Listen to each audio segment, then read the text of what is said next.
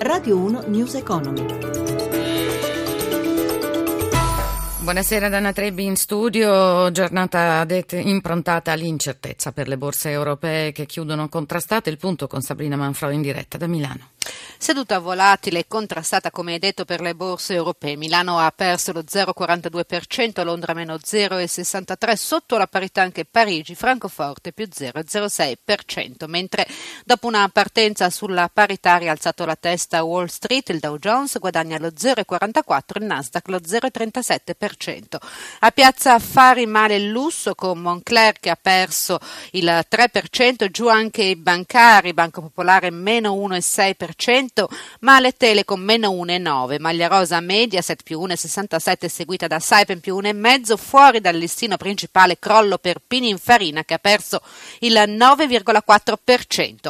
Ancora tassi negativi per i titoli di Stato, oggi collocati bota a un anno con rendimento dello 0,00 meno 0,03%. Lo spread ha chiuso a 97 punti base, il decennale all'1,54%. Infine l'euro che scambia a 1,0940 45 sul dollaro. Linea allo studio. Grazie Sabrina Manfroi. Le compagnie aeree tornano a ritmi di crescita pre-crisi e nel 2015 raddoppiano gli utili rispetto al 2014, secondo il report della IATA presentato oggi a Ginevra. Merito del petrolio a 40 dollari al barile, prezzo che dovrebbe restare basso anche nel prossimo anno, mentre nel 2016 i passeggeri dovrebbero crescere del 7%. Amalia Carusi. Un 2015 d'oro per quasi tutte le compagnie aeree che dovrebbero raggiungere i 30 33 miliardi di euro di utili. Lo scorso anno erano stati solo 16,4, ma il ribasso del prezzo del petrolio ha fatto aumentare i margini delle società. I dati sono contenuti nel rapporto dell'Associazione Mondiale del Trasporto Aereo, che rappresenta l'83% dei vettori mondiali. Quelli che guadagneranno maggiormente sono i nordamericani, con quasi 20 miliardi di utili, come spiega il direttore generale della IATA, Tony Tyler. If you look at regional trends, the US carriers tended to be hedged a lot less than the uh, European carriers. In Europa si realizzeranno solo 6,9 miliardi di euro di utili, mentre il prossimo anno dovrebbero salire a 8,5. Discorso a parte per l'Alitalia, che anche quest'anno registrerà una perdita netta di 200 milioni di euro. Il rischio terrorismo pesa limitatamente al Medio Oriente nelle previsioni della IATA. Nel 2016 i passeggeri aumenteranno a 3,8 miliardi di persone in viaggio tra 54 mila rotte. Ciò genererà un giro d'affari di 717 miliardi di dollari, più 0,9% rispetto al 2015. Compirà 100 anni nel 2016 la Boeing Company, leader nell'industria aerospaziale, e da 65 anni l'Italia è uno dei suoi partner più autorevoli, il secondo fornitore industriale europeo di componenti e assemblaggi, soprattutto per strutture aeree, per programmi commerciali e militari.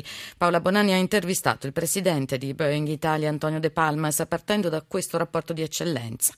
La partecipazione dell'industria italiana in vari programmi di sviluppo, sia di McDonnell Douglas che di Boeing, ha portato alla situazione attuale, dove credo, almeno da un punto di vista dei numeri, siamo sicuramente al vertice. Se è vero che abbiamo chiuso il 2014 con investimenti per 2,2 miliardi di dollari e un impatto anche occupazionale di oltre 13.000 posti di lavoro che soprattutto al sud sono significativi e importanti. È un rapporto che intendete far crescere? Ci muoviamo seguendo le capacità, l'eccellenza, quindi non necessariamente il collocamento geografico. Nella misura in cui l'industria italiana sarà, come è stato finora, in grado di esprimere questa eccellenza aerospaziale, sicuramente questo rapporto è destinato a crescere. È ovviamente un circolo che si autoalimenta tenendo l'industria italiana agganciata ai tre principali programmi che definiranno il trasporto aereo nei prossimi vent'anni, cioè il 787, il nuovo 777X e il 737 MAX. Certamente questa eccellenza avrà modo di potenziarsi e di crescere ulteriormente ulteriormente. Come mai l'Italia rispetto ad altri paesi ha capacità di offrire eccellenza nel settore? Perché l'Italia ha una tradizione manifatturiera, soprattutto di manifattura di precisione di grande eccellenza. Il fatto di essere coinvolta sin dall'inizio della moderna aviazione commerciale in programmi di sviluppo, grazie anche al rapporto con Boeing, certamente ha dato l'opportunità di crescere in maniera progressiva. News Economy a cura di Roberto Pippen torna domani mattina dopo il GR1 delle 11.30 da Renzo Zaninotto in regia, da Anna Trebbi in studio. A tutti buon proseguimento d'ascolto. Radio 1 News Economy.